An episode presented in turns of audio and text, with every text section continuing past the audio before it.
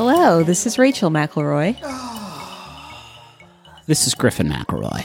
This is wonderful. I've started doing a sort of a purging of the toxins before we start recording, because I've been listening back to the last few episodes after I've edited them, and you can just hear the toxins. Mm-hmm. All the buildup in my muscles and my bones, and my humors aren't balanced, are they? Mm-hmm. I've got the black bile, and my yellow humors are just not in perfect equilibrium. And I've been noticing that your humors tend to go a little blue sometimes. They do, if you know what I'm saying.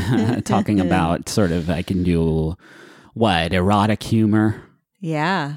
Crass. That real Sex in the City humor. Sex in the City humor. I can also do bathroom humor. Yeah, you can. So I'm just basically listing off my CV right now. A lot of times Griffin will go in the bathroom and he'll close the door, and the humor that is coming out of there is just incredible. You just hear me laughing from the John. This is a wonderful show that we like doing, and it's a show that is about stuff that we really like. And a lot of podcasts don't say that at the top, so you have to wonder, do they like doing it? No, we are not held hostage by the concept or continuity of our podcast, and that is a real treat. And my humors are balanced. And do you have any small wonders? Small wonders.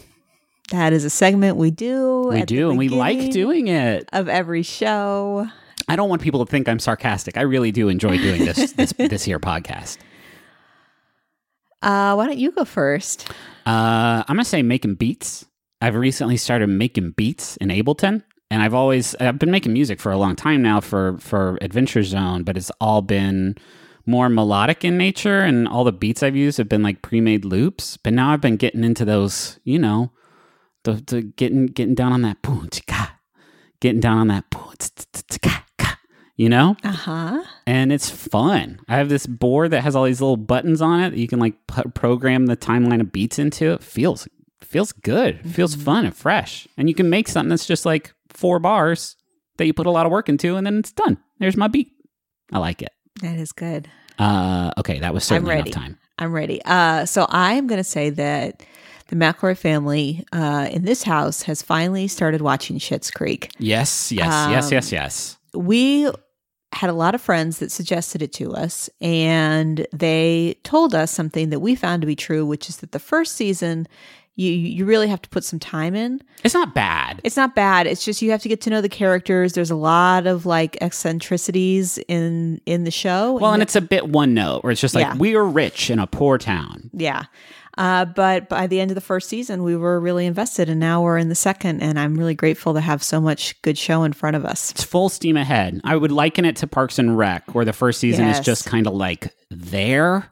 And then suddenly you're like super charmed by everyone on the show. Yeah, it's a good one. Yeah. I go first this week. Okay. I'm going to talk about hot springs. I really like them. Oh. I like conceptually and aesthetically hot springs. Yeah. I like that nature makes little hot tubs for us to get in. That's pre-choice. Or sometimes it makes hot tubs that you absolutely should not get in, because they'll burn all of your skin off and you'll die. Because apparently hot springs can get quite hot.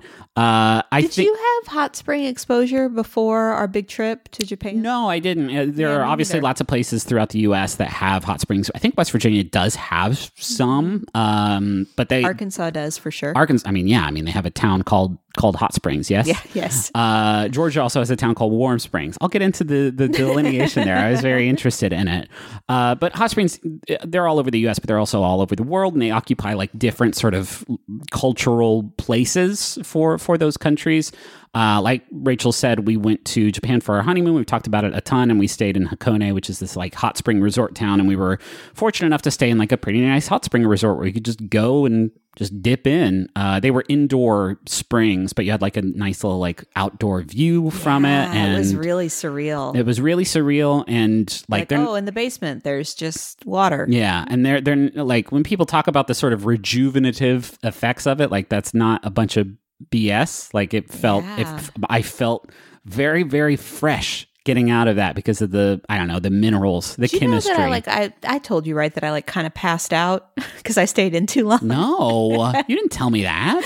When it was separated by gender, and I went in and sat by myself, and I really had no concept of time.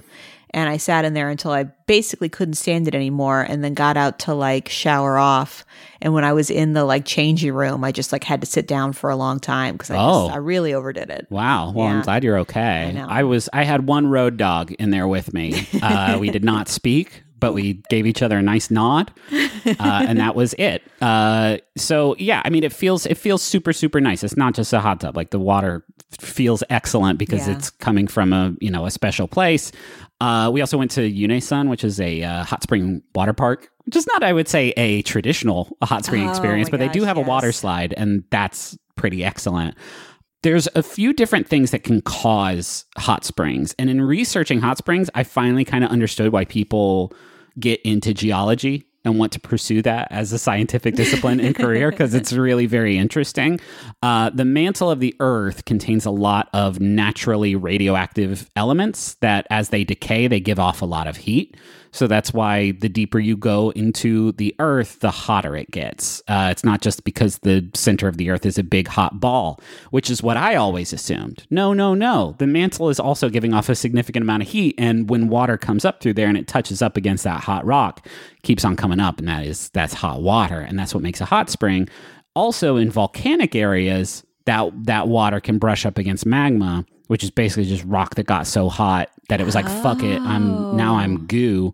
And then that water is typically far too hot for you to get inside. Yeah. Water can be boiling in volcanic areas, and so if you try to get into it, obviously that would be a big rip. That's also how you get geysers and fumaroles, which are geysers that are just steam when it comes up. And Yellowstone is obviously a big one for this. Yellowstone also has the biggest hot spring in the United States and the third biggest hot spring in the world. And it's one of my very favorite geographic features like ever. I don't know if you've ever seen it before, but it has what's called the Grand Prismatic Spring. Isn't that a dope name? Isn't that so nice. Choice? Yeah. It is 370 feet wide, 160 feet deep, and it gooshes out 560 gallons of 160-degree water every minute. Whoa. It is a big blue pool.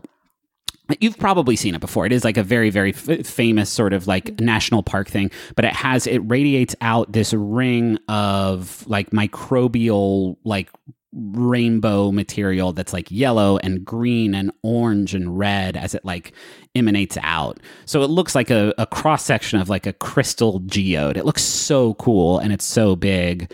And it's this perfect like deep blue color because of the depth of the pool. It looks so cool. I have seen this. It's illegal to get into it because it's also, I mean, it's 160 degrees Fahrenheit. That's not pleasant. Yeah, that's not going to feel too hot. That's too hot to get in, folks. So there's a third type of like hot spring cause, and that is when this hot water is coming up from the surface from the radioactive decay of these things in the mantle. And then it mixes with cold water under the surface, and then it creates warm springs. And the town of Warm Springs, Georgia, has so many of these that they just went ahead and named the damn town that. And that is where FDR convalesced when he, when he was convalescing with polio and seeking treatment there when he was governor of New York before he was even president. He built a house there because he liked it so much.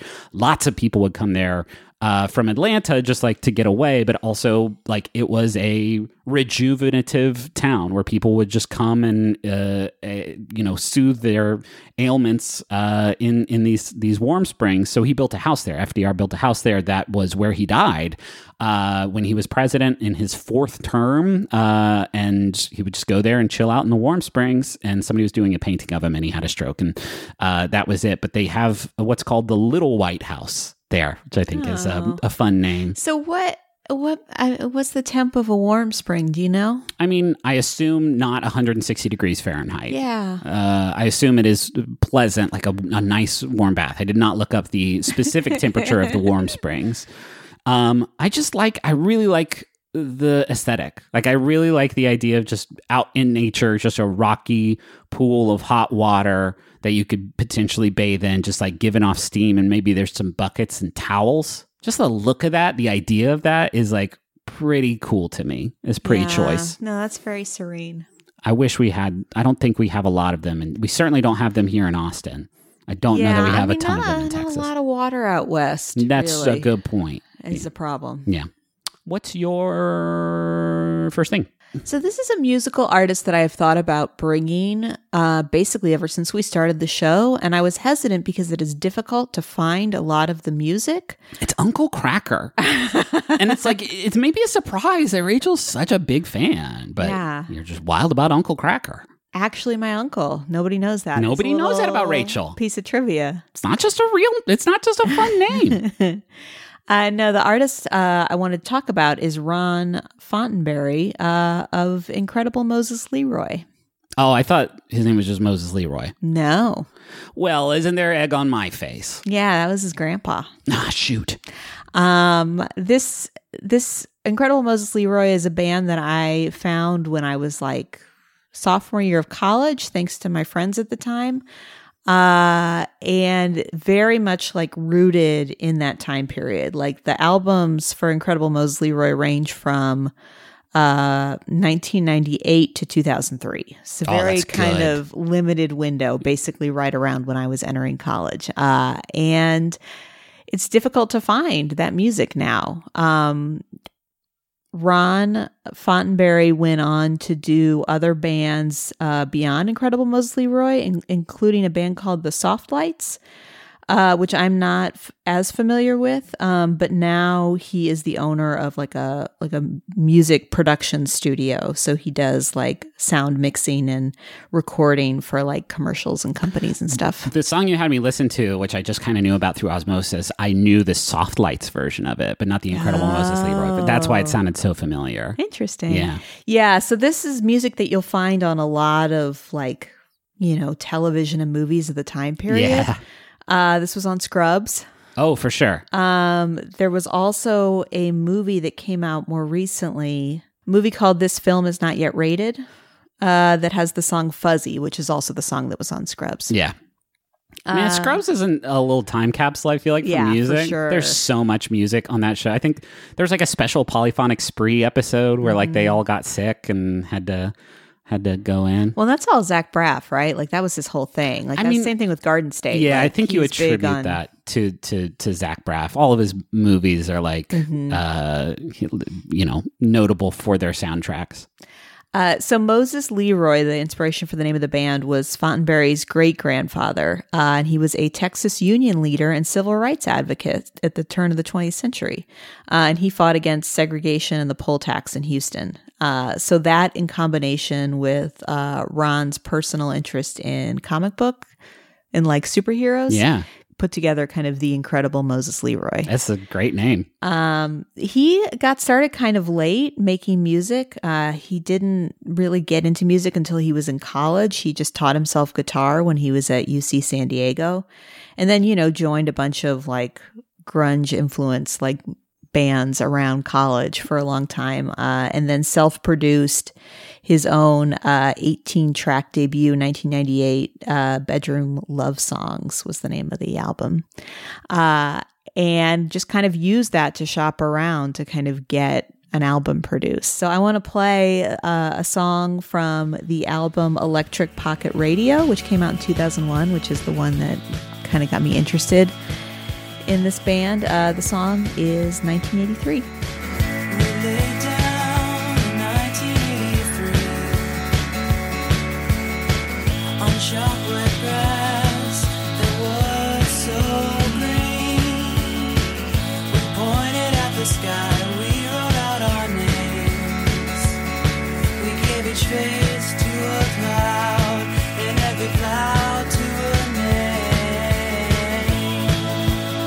Not to be confused, it's sort of a spiritual sequel to 1979 by Smashing Pumpkins. Is that the year? I can never remember the year. That's in that song. 1979. That's okay. Right. Mm-hmm. So there have been a lot of comparisons. When I was reading about Incredible Moses Leroy, a lot of people made comparisons to Beck just because it was this indie rock artist that was kind of combining genres, and using a lot of electronic elements. Also kind of experimental. Ron Fontenberry has said that he was influenced by like Pavement and the Beta Band and the Strokes, but then also like you know, Michael Jackson and just like different 80s artists. Yeah. You know, he is of an age, he was born in 1972. So like the music of the 80s was very influential to him. So when he put together Electric Pocket Radio, he worked with a producer from the Flaming Lips. He worked with a drummer from Beck and Elliott Smith. He worked with a engineer mixer from the Eels. Good Lord. What a fucking like stew that this is. It's like every artist from that era. I read an interview with him and everybody was like, oh, wow, that's like a pretty impressive lineup. And he's like, you know, I did a lot of the work myself, but I would just kind of share my music with them and say, hey, do you want to help me out? And he was just lucky to find a lot of interested parties at the time. God, I've not thought about the Eels in so long. I was obsessed with them. I know. That time period is really like, you know, it was kind of a transition out of grunge into something like a little poppier. A little more like sincere. Yeah, but a lot more like electronic too. And so it's really fun. I would really recommend it's an album, Electric Pocket Radio, that's kind of hard to find. There's a lot of really good jams on there that are all over the spectrum. I mean, he has a song called Anthem that really sounds just like a power ballad kind of song. And then there's like Fuzzy, which is the, you know, very like kind of Motown influence. There's a lot of really cool songs on there. So in 2003, the last album was called Become the Soft Lights. And then he evolved like a Pokemon. Yeah. What a cold shot. That's wild. I know. My guess is that transition had been happening for a while. And they were like, well, this is going to be the last one we put out. Let's just get people introduced to our new project. It's like if the last Beatles album was called Here Come Wings. Here go Wings. You can find some of this music. You can still buy like a CD on Amazon or, you know, wherever you're interested in getting this music. But I would recommend you check it out because I feel like, I don't know, for me, this was like the album that like I had in my car when we would go on drives and stuff. And so like listening to it is very, I mean, you know, kind of in the same way that like Smashing Pumpkins, like kind of transportative for me. Yeah. Hey, can I steal you away? Yes. It can be intimidating trying to roll with the console cowboys in cyberspace. There's always the worry that maybe they know something that you don't vis-a-vis website design or website functionality, and you think that I could never be among their illustrious ranks. Griffin, if I wanted to build a website where I ranked my favorite episodes of Ghost Rider, would I be able to do that? Well, first of all, it would be the same list as everybody else's with the Julia Stiles episode at the top, but yes, you can do that with Squarespace. It's the all-in-one platform for building your brand and growing your business online.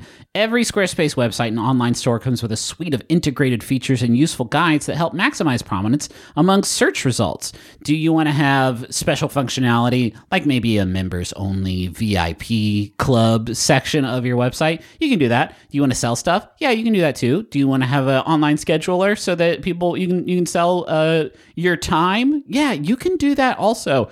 Anything is possible. That's for the commercial, the Super Bowl commercial they had. That was my voice yelling anything is possible in the background. Yeah, not a lot of people know that. Hey, head to squarespace.com/wonderfulpod for a free trial. And when you're ready to launch, use offer code WonderfulPod to save 10% off your first purchase of a website or domain. Griffin? Yeah. You know what's a shame? What? Is that when you order meals to be delivered to you, they can only be for dinner. That's true, because of the law. But wait, what's this coming across our desk? The law is different now?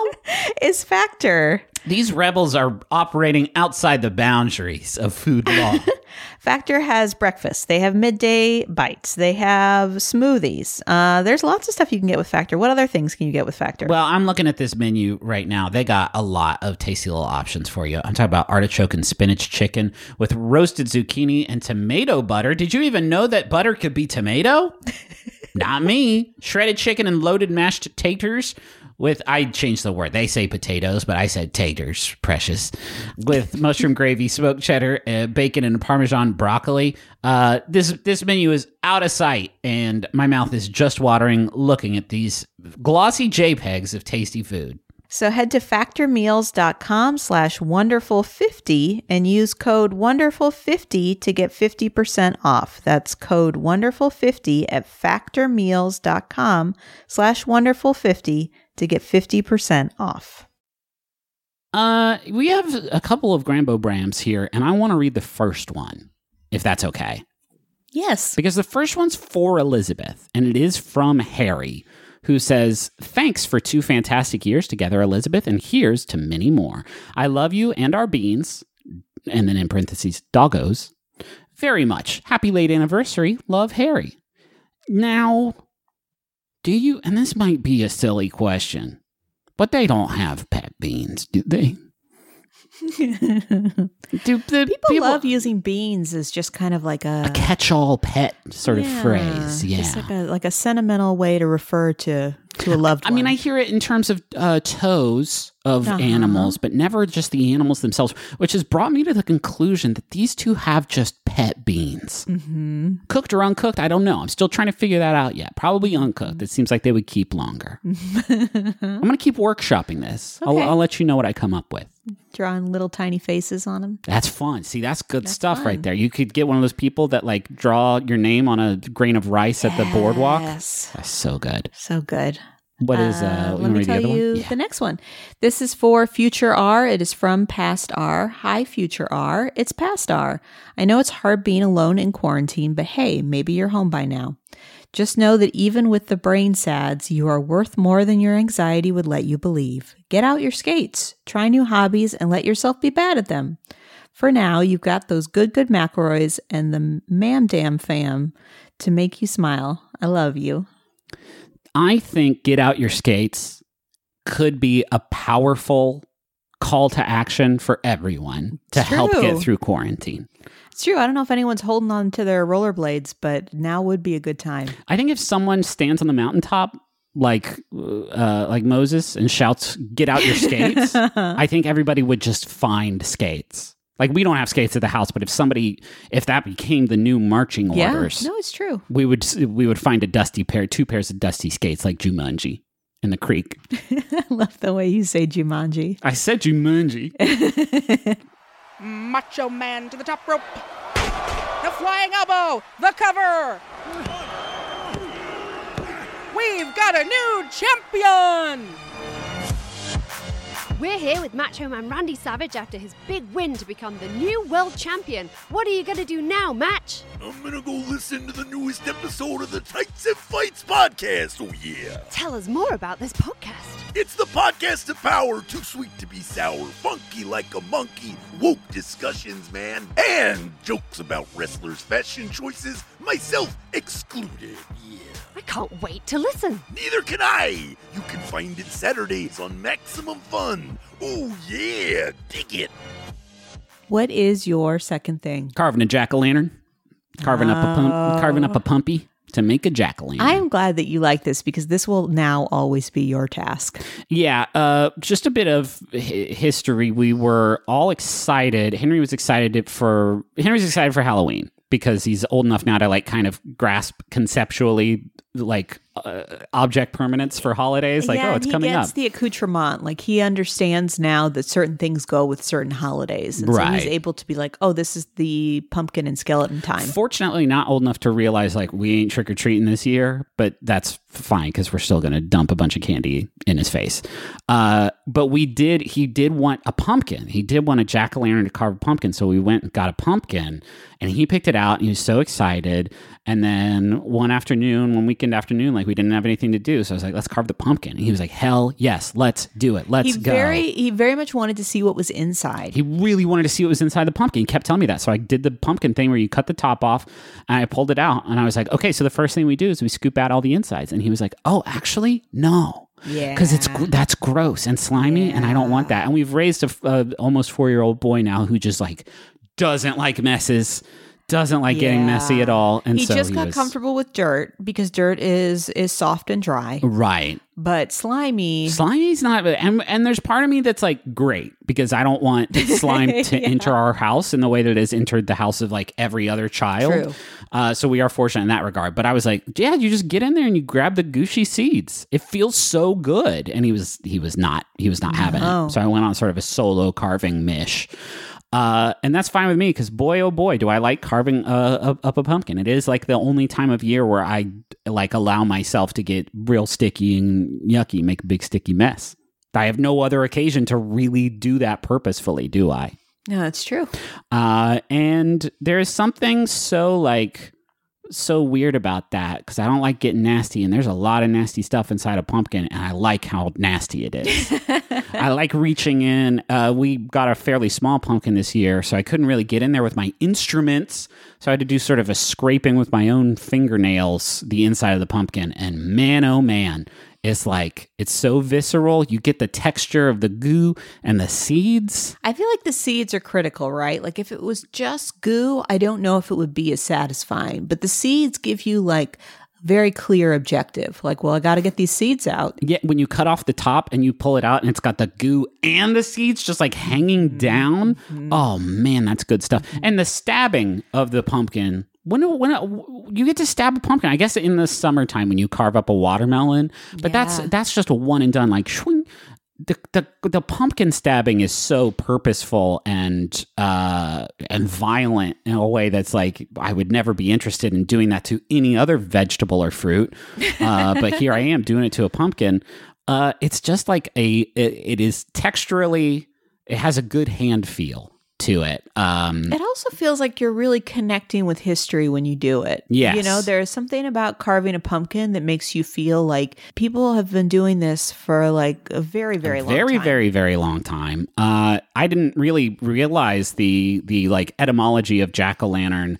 It's another name for will-o'-the-wisp. Do you know what will-o'-the-wisp is? It's like a phenomenon, folklore thing of just like lights in the woods over a peaty stump. It's so jack-o'-lantern was like one name for that. It's also tied to Stingy Jack, which is another sort of tale about a guy who got tricked by the devil, and so he couldn't go to heaven or hell, so he just walks the earth with a hollowed out turnip lantern. So this is all new to me. Yeah, I would think so. I knew that it had something to do with Samhain, right? The like harvest festival is. But it was brought here. The like jack-o'-lantern was brought here by Irish immigrants, and like carving vegetables is a thing that people have been doing for literal millennia.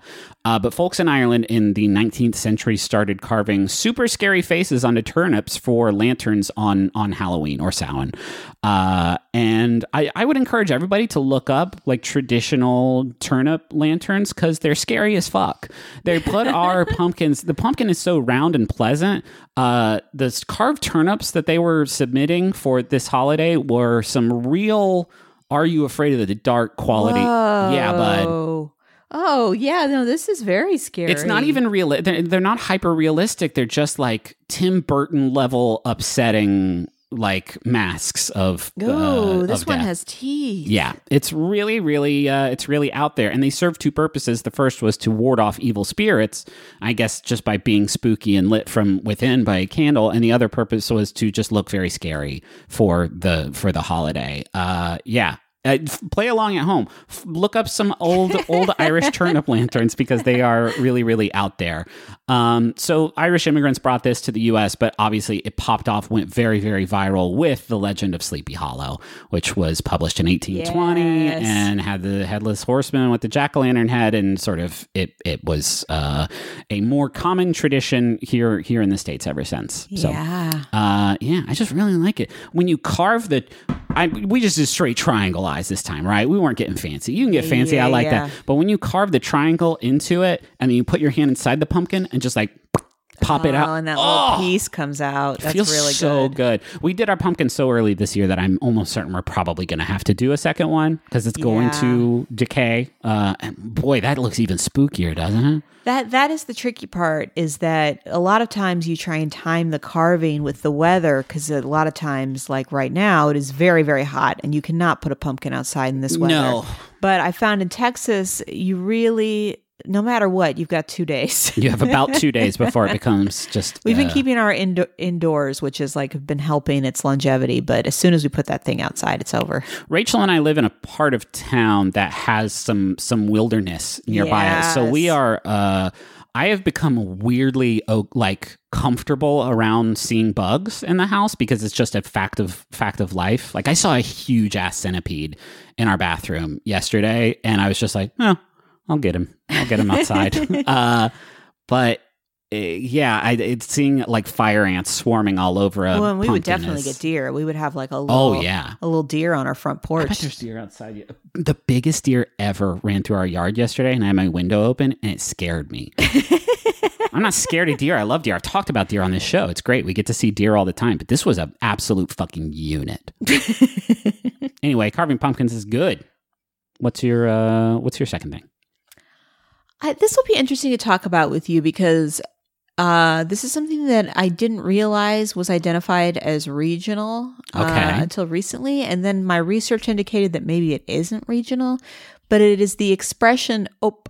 Oh, I mean, it's a very Midwestern. Yes. That's like the meme is it's like the Midwestern catch-all for like any occasion.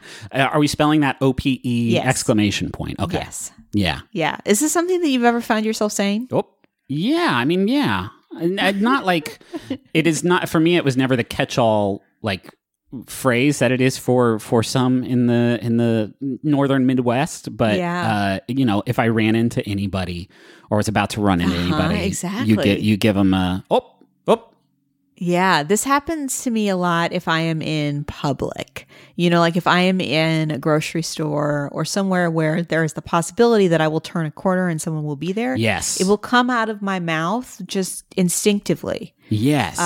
That's what's made it actually really hard to trace. Like I was doing research on kind of the etymology of "op." And it's difficult to find because it's an unconscious reaction from a lot of people just because you've absorbed it. I'm trying to think of if it's, and maybe you found this in your research, is it short for something? Yeah, so there are people that kind of suggest that maybe it is a way of saying oops. Okay. But kind of shortened like yep instead of yes. I'm thinking about oops now. I've never said oops in my life. Yeah. I'm going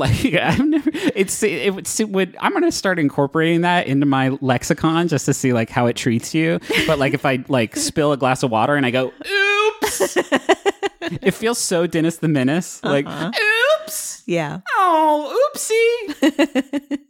Well, that's what, so I found this great article there. You know, when I was researching OPE, everything was like from a regional newspaper in the Midwest. Okay. This is from Chicago Magazine. They were talking about OPE, and they were suggesting that oops does sound kind of childish. And OPE is... It's the cool older brother of oops. Yeah. Well, OPE is a way of like, you're not quite saying you are making a mistake because it's a very like minor, inconsequential social breach usually.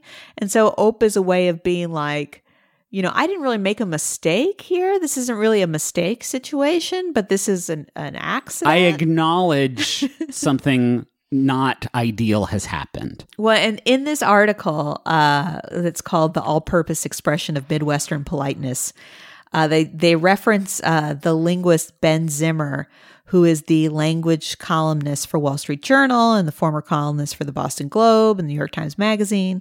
And he is the one that makes the connection to oops, which he says comes from whoops, which comes from ups-a-daisy.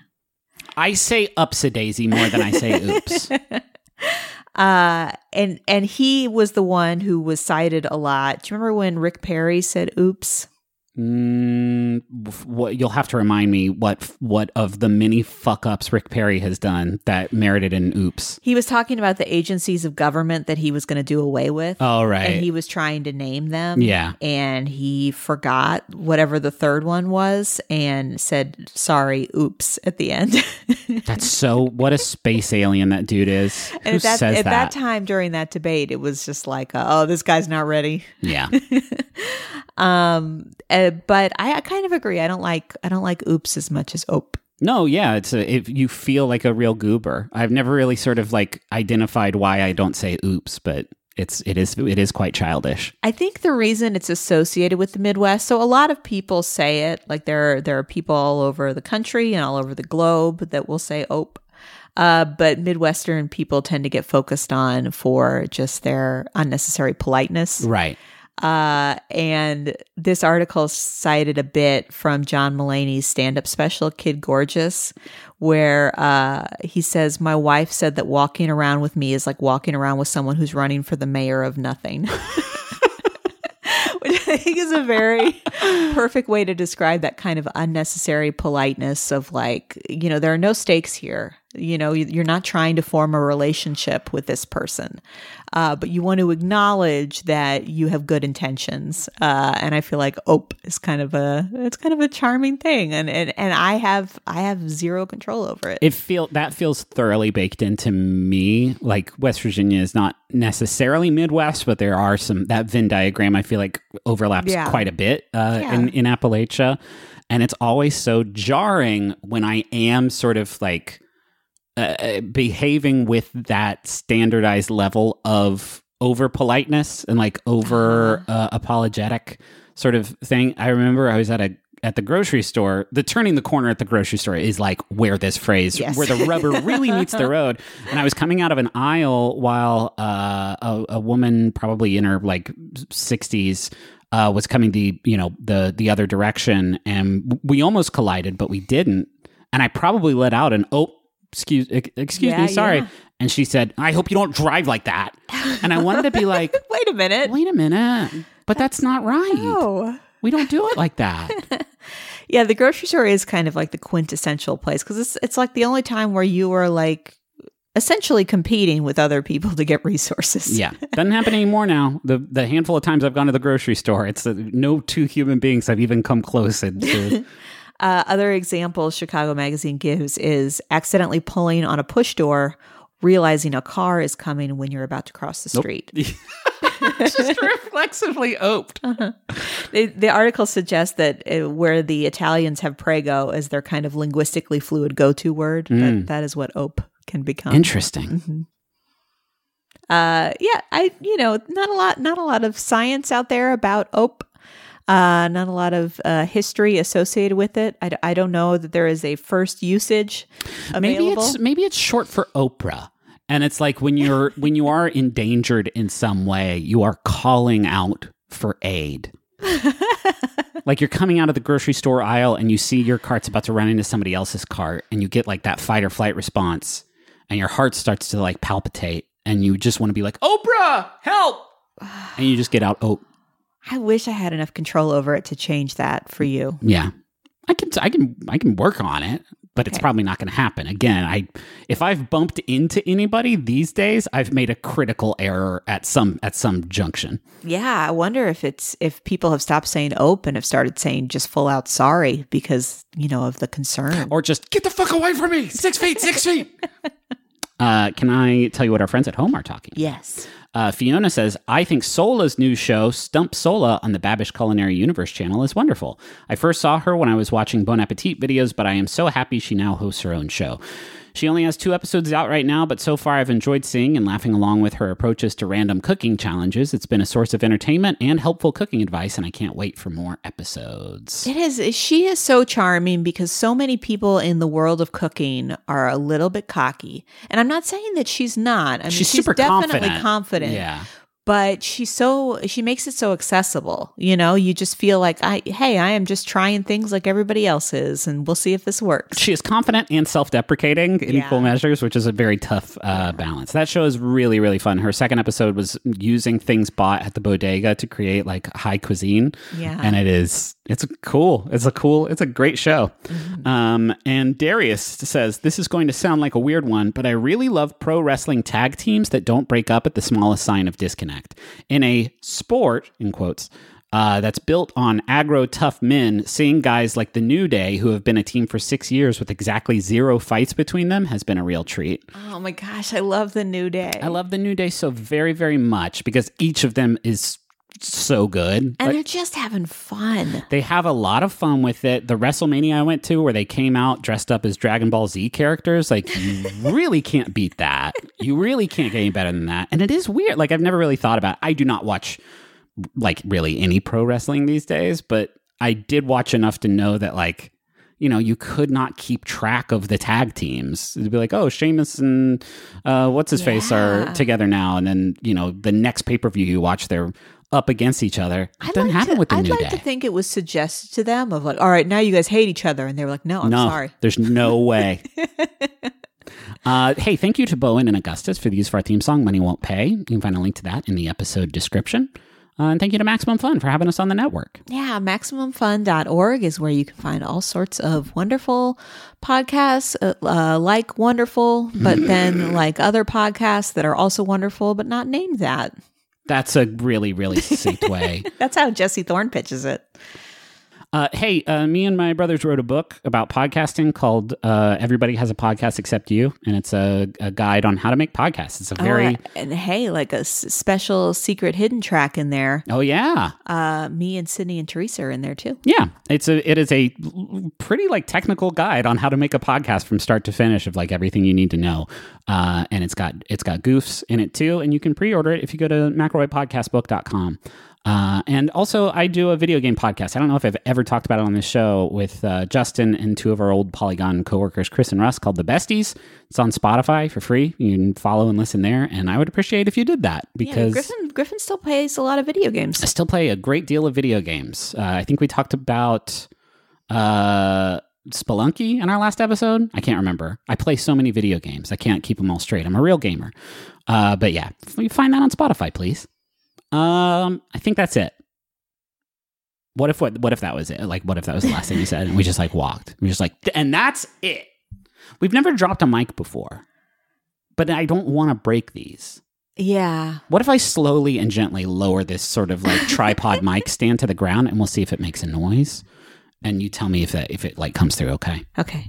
I'll be like, and that's the bottom line. I still felt. No. Well, and it, you know, it's an audio thing. I feel like dropping the mic is usually when you can perform it for people. Yeah. It's a powerful thing to see, but not to hear, I don't think. What if, okay, so I have to be more literal. And let's just like... Okay. Now I'm going to drop a microphone. Money won't pay, what can I pay? Money won't pay, what can I pay?